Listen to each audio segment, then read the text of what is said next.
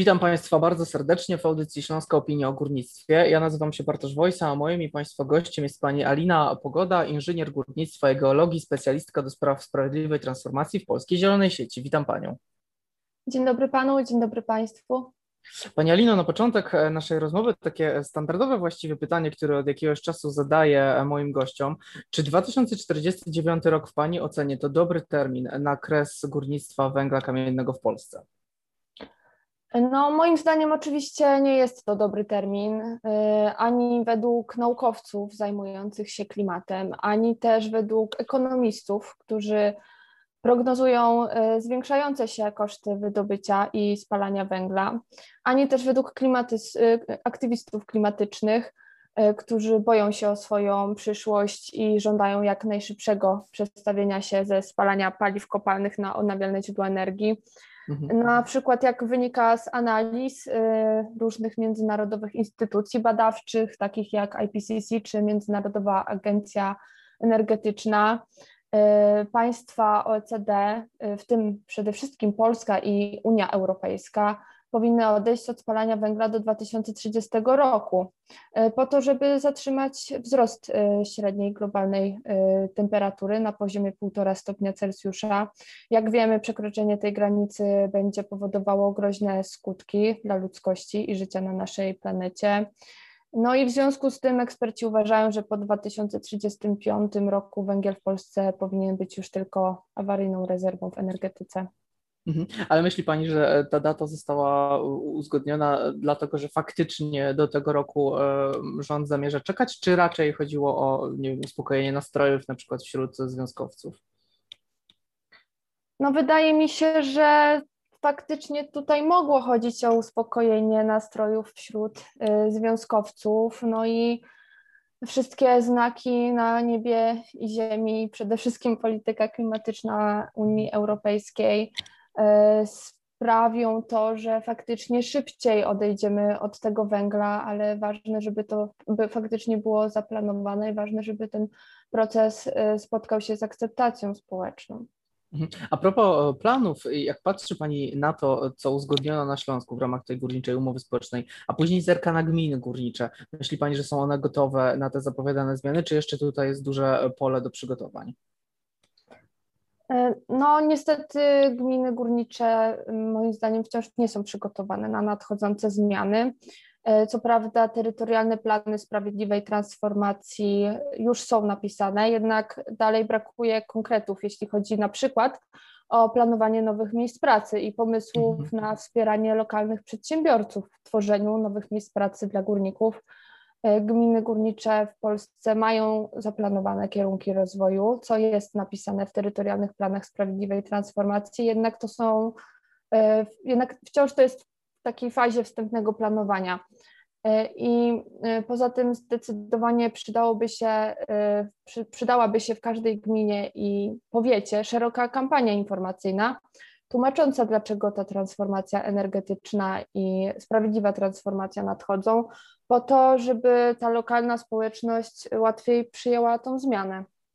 Mhm. E, no właśnie tych problemów jest dużo, zapełnienie luki budżetowej po likwidacji kopalń to także jeden z podnoszonych tematów, ale odnosząc się do tego, o czym Pani mówi, ostatnie badania Kantaru pokazały, że górnicy w większości nie chcą likwidacji kopalń. Wiele osób spoza branży podzieliło e, ich zdanie. Jeśli chodzi o samych pracowników, no to tam głównym e, powodem była obawa o utratę miejsc pracy. Myśli Pani, że właśnie z tego powodu takie nastawienie się pojawiło?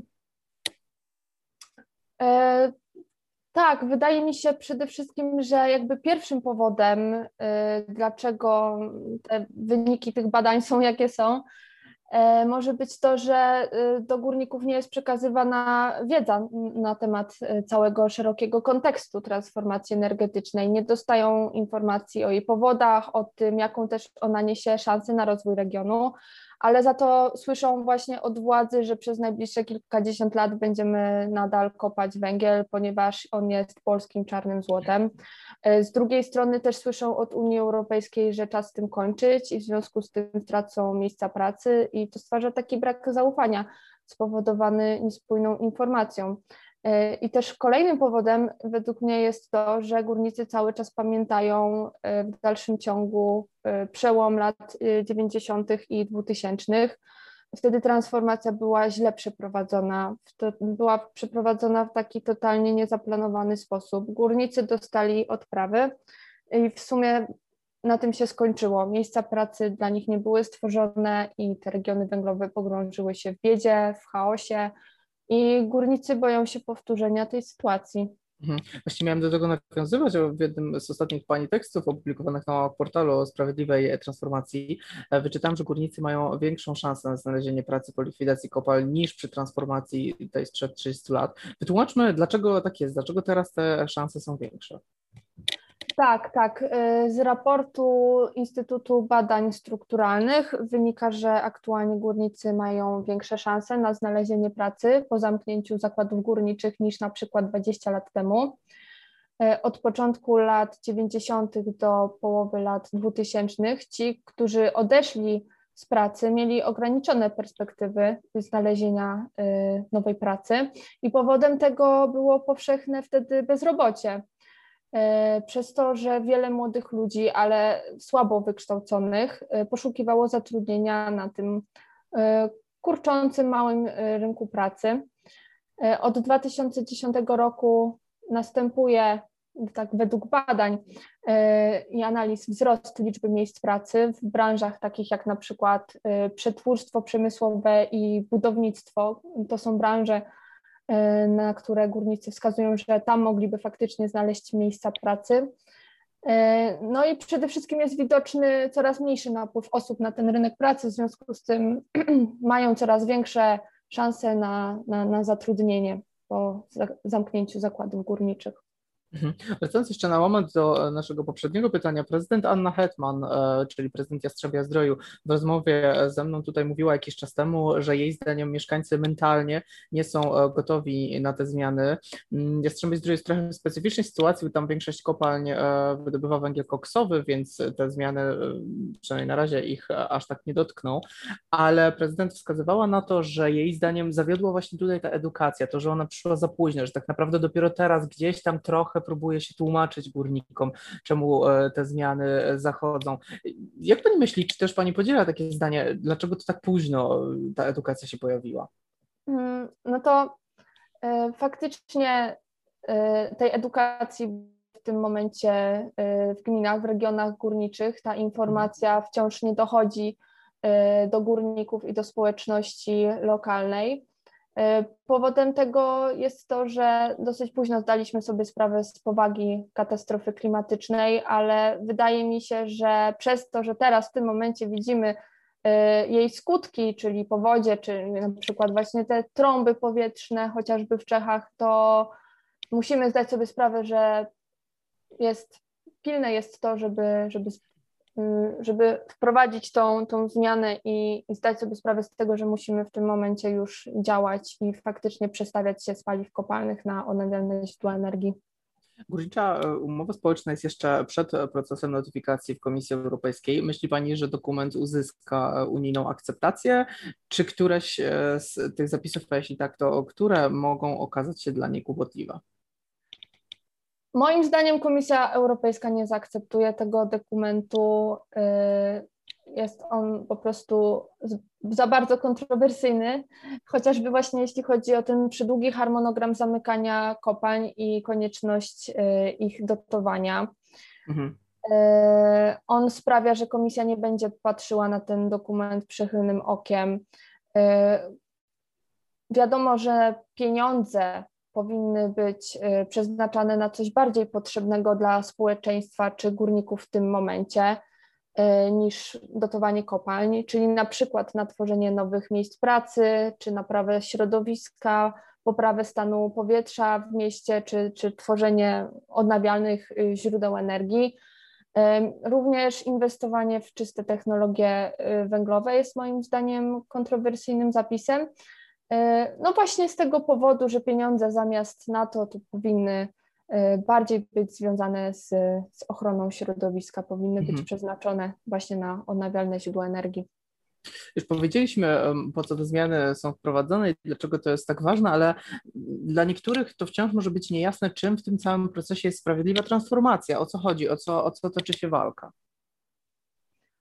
Sprawiedliwa transformacja to jest proces zmiany rodzaju gospodarki z wysokoemisyjnej na zeroemisyjną, właśnie ze szczególnym uwzględnieniem y, dobrostanu lokalnej ludności pod względem ciągłości zatrudnienia i środowiska, w którym żyją.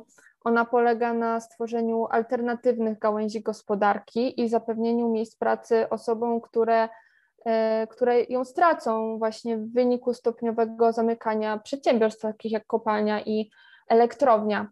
E, jej celem jest to, żeby społeczności, które gospodarczo są zależne od wydobycia paliw kopalnych, w jak najłagodniejszy sposób przeszły tą zmianę i stworzyły e, gospodarkę, która jest przyjazna dla klimatu. Mhm. Pani Alino, i tak na koniec, co powiedziałaby Pani tym, którzy uważają, że nie powinniśmy rezygnować z węgla, bo wciąż takich osób, mhm. zwłaszcza na Śląsku, jest sporo? No, moim zdaniem ciężko jest przekonać nieprzekonanych ale myślę, że na początek bym spróbowała użyć takiego argumentu ekonomicznego, czyli że węgiel w tym momencie już się w ogóle nie opłaca i że odnawialne źródła energii są coraz tańsze.